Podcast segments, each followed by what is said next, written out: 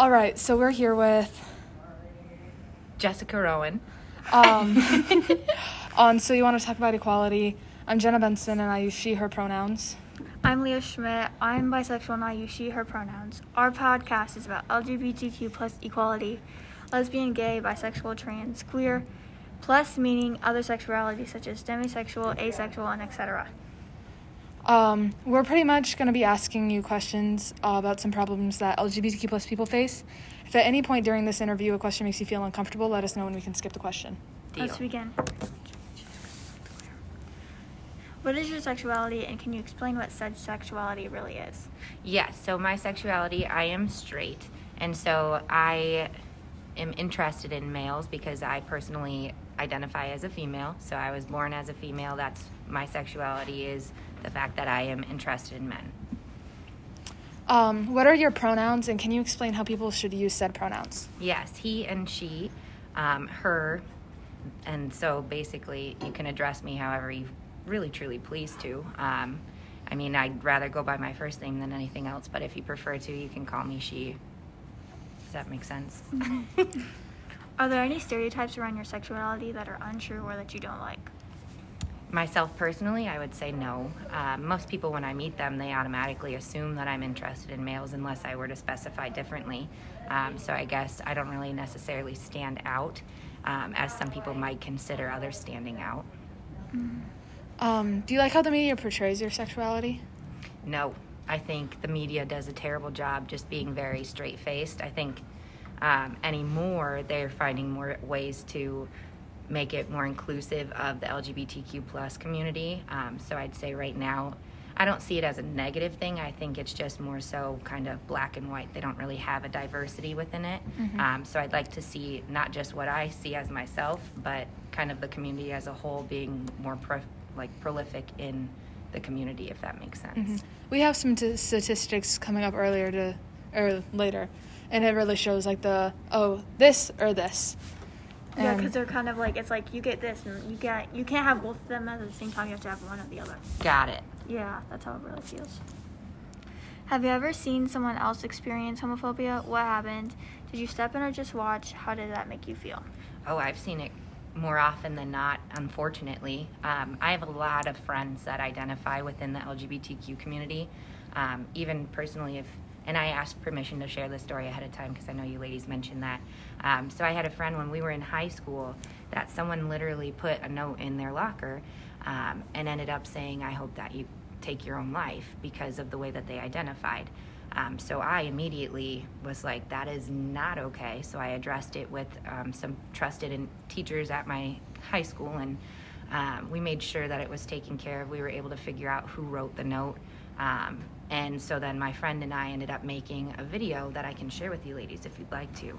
Um, that kind of delved into or kind of spoke more about the community and just giving more facts about it. So I personally stepped in because I was like, nobody should ever be told something like that. Everybody has a right to feel and live and be who they want to be. So, I mean, that experience in itself was kind of shocking because what did this friend of mine ever do to that person for them to say that, aside from liking their own kind? So she was into other women as well. Um, and so, I mean, after that, she was more aware of what was going on around her. So then we were kind of advocates at Kennedy High School where we were able to kind of get more of a, a message across. yeah, wow, that's crazy. Mhm. And super sad, isn't it? Yeah. Yeah, I'm just glad things like there's still things that do happen, but it's not as common now. Uh, do you believe that it's okay to blame religion for being homophobic? No, I don't think there's any reason to be homophobic. I think everybody should learn to respect everybody in their own individuality. I don't think that homo and granted you can't take homophobia away from people. Some people it's just natural in their beings, but I think the word homophobic it just needs to be erased in general. Mm-hmm. Does that make sense? Yeah. I ask that a lot, but What are some examples of homophobia you've seen here at school?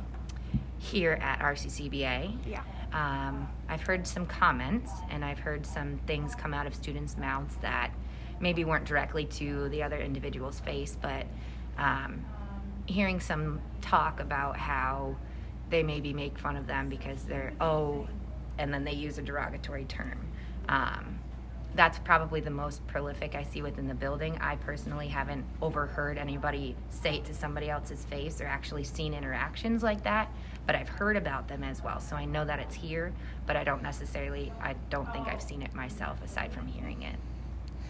Like um, some examples of like homophobia that I hear in my classroom, like kids will be like, "Oh, that's gay," or then Mhm. they'll just start saying like the F slur, and I'm just sitting there like, um, all right. Yep, I definitely have had that conversation a few times. That word, the word gay in general, you can use it as a word of happiness, but in the same respect, if it comes out of somebody's mouth, we've had that discussion in our group a few times where maybe it's comfortable for you to say that, but think about how it makes other people around you feel. Think about the meaning behind the word itself, and that's a really good example too. And I'm sorry that you have to hear that around you. We shouldn't hear things like that.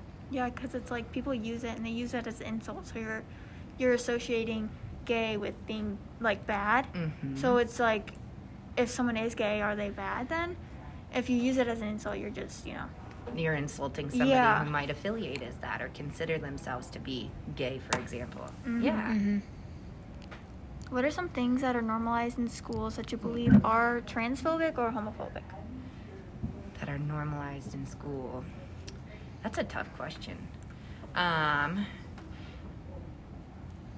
I don't really know if I've seen that much. I mean, there's discussion about it sometimes where, I mean, you see the male versus female bathroom, so the way the school is structured, but I don't think it's purposefully made that way, if that makes sense. Mm-hmm. Um, what do you believe schools can do to further education on transgender youth?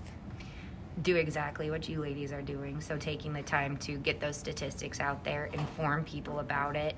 Um, I mean, posters, advocating verbally, so going and giving speeches or talking to kiddos or having people who affiliate with the LGBTQ community maybe come in and do some different presentations, things like that. I think there's many ways that we could infuse it. Yeah, and even just like actually talking about it, like Mhm. like in classes, you never really hear anyone talking about those issue, issues, or like even in health class, you don't really hear much about it. So it's kind of like these people are just like, what do I do? You know? Mhm. So, making the conversation happen. Yeah. and giving resources too. So you see now that there's more books and things, so you can be more inclusive on books that are centered on characters who do identify, for example, as transgender, or having biographies of people who are famous that are transgender. Those types of things we could get going as well. Agreed. Um, and I also I don't like how I had to teach myself what the definition of like non-binary and like gender non-conforming. I had a friend come out to me as um, non-binary in sixth grade, and I had no idea what that was. And so I was just sitting here, and I was like, "What is that?" And of course, I didn't take the time to Google it or anything. But now I'm just like sitting here, and I'm just like, "Wow!" Like, The fact that you didn't know what it was when somebody that was so close to you was that, you know what I mean? Yeah. So that's a really good point to bring up too. There's so much everybody can learn. I mean, I personally, it took me how many years to actually look it up myself too. And I'm a teacher, so I should know my environment and who I'm interacting with. Mhm. And I love learning about people. So the fact that I was never taught that, this is a whole nother world of individuals that I wasn't aware of. hmm It's a huge deal. Yeah, because talking about it is how you can further normalize. Because if someone is like non-binary, non-binary, they'll just tell the class like, "Oh, hey, I'm non-binary," and non-binary, and the whole class will be like, "Oh, cool." Because if you talk about it, nobody's gonna question it. Exactly. And, And- the more you talk about it, the more it becomes kind of regular, if you will. Yeah. Yeah, and I believe that like homophobia and transphobia isn't born, it's taught. And so even if you have like homophobic or transphobic parents, but then you go to school and it's this welcoming environment, then I mean obviously you can still like go with your parents or whatever, but you have this environment showing you outside of your household how it should look like, what respect is and stuff like that. Inclusivity, it's Yeah. important. In 2019, the U.S. Department of Justice and U.S. Department of Education under President Barack Obama issued guidance to state and, and private educational institutions stating that these institutions had to allow trans, transgender students to use toilets according to their gender identity. This quote is from wikipedia.org but is backed up by plenty of other sources. How do you feel about this bathroom law? So again, we kind of already touched base on this. I don't see why somebody should be forced to use a restroom based upon how they were born. I think it's personal choice. I think everybody needs to relieve themselves. Um, I don't see, and I personally, after doing my own research, there wasn't enough fact for people to back up and say that there was violence happening in the restrooms because of people being transgender. Um, in fact, it should be just kind of a private thing where you just go do your business. Why does it have to affect anybody else? So that statistic shocks me because, I mean, everybody should have the ability to use the restroom whether they consider themselves a male or a female. You know what I mean? Yeah, because it's like there, there's always like that. If you let them use the bathrooms, that means there's more likely to be attacks on women or men, sexual assault things happening in the Mhm. bathroom. So I'm like, how common is that really? Where is your statistics ba- backing that up? Like, it's just crazy. Like if somebody is that sick in the mind to go do that to somebody, the, the sign on the bathroom wouldn't be stopping them Nope. from Yeah. going and doing it. See, and isn't that the crazy fact about it too? Is it's not the people who are the bill is or the law is against. It's the people who the law doesn't affect is who we should be worried about, Yeah. in my opinion. hmm In a 2019 overview by GLAAD.org states, for the first time in this report's history, there were an equal number of films which included gay and lesbian characters. Gay men appeared in 55%, 11 of, of inclusive films, a drop from last year's 64%. Lesbian representation has increased significantly, significantly up to 55%, 11 of inclusive films featuring lesbians from 35, 36 in 2017. Bisexual representation has remained steady at a low 15%, three films. There were low transgender inclusive films from the major studios in 2018 of finding constant con, consistence what Jenna, what is that word? Consistent with the previous year. Consistent with the previous year. Ooh. Here are some graphs from the same 2019 overview article by gra- uh, GLAAD.org. Okay. Um, this one makes me mad because it's so it's equal gay men and lesbians, but then you go down to bisexual, And it's forty percent drop. and it's and that's uh, only three films. So See, and we kind of talked about this a little bit too, and finding better ways to be more inclusive and seeing that more in the media. I that definitely is a shock to even just look at and see those bars so much higher than a big part of our community. You know.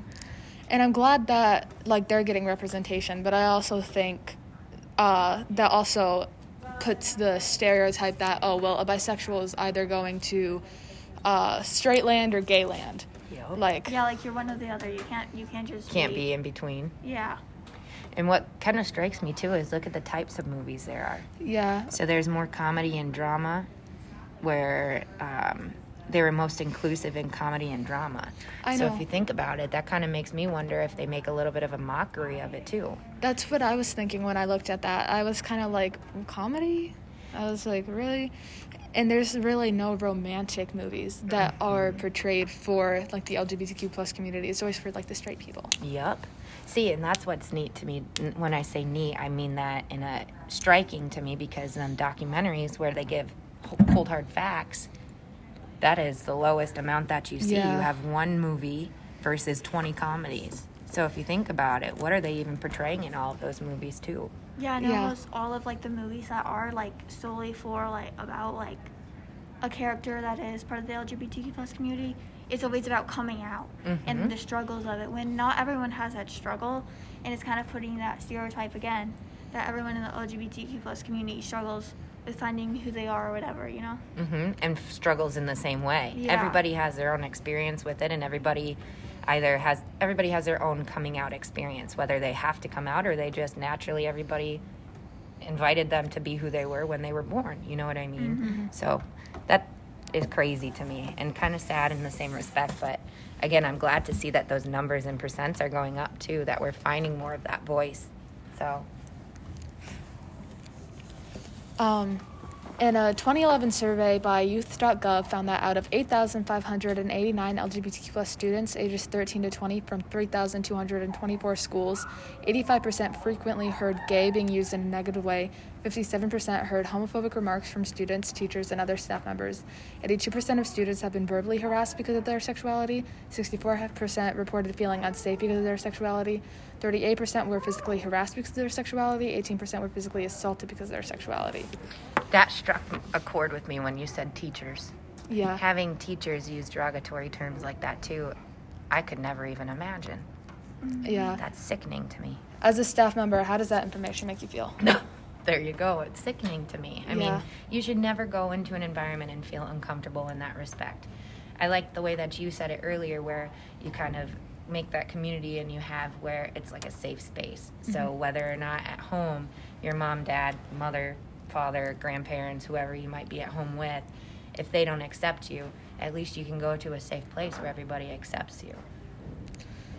I know that information, when I was reading that, I was like, teachers? that I can I if I ever heard that from another teacher, you can guarantee I would step in and say something real fast. That's Mhm. never okay.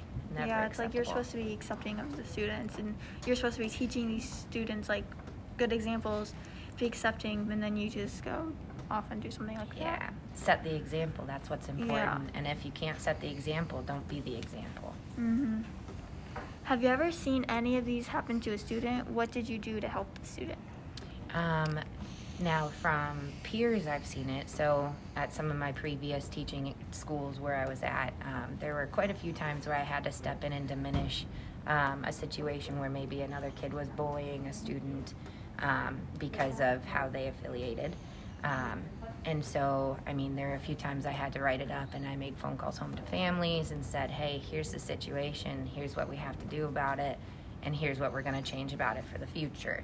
Um, seeing teachers and other people in that respect, like high adult persons, I've never seen that myself. Um, but, but you know, I would address it. Mhm. Um, but I mean, I haven't seen a lot of it, and I don't know, maybe that's just because of previous places I've been teaching in smaller groups of kiddos, but we have a lot bigger of a population here. And again, I haven't seen it so much. I know I've heard it, but again, I address it every time I hear it too because we have to nip it in the bud. We can't have that. Yeah. Because otherwise, it's going to continue to happen, and people are just going to think it's okay. Exactly, and it's not okay. Mm. It will never be okay.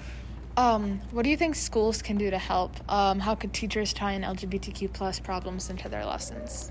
Um, so I think we can start to use better video examples and things like that. So the videos we show in class, again, making sure it's more inclusive of a diversity, um, finding better text information and documents where maybe we can use, for example, characters within what we're teaching that have or affiliate with a certain um, sexuality finding different ways, I guess, to show examples of it and making sure that that conversation, kind of like what we spoke about, that having that conversation happens, that schools can find different ways to start that conversation, whether it's within class, outside of class, on posters, wherever it might be. Yeah, just thinking about like the poster, I've never really seen any posters around this school about like. really?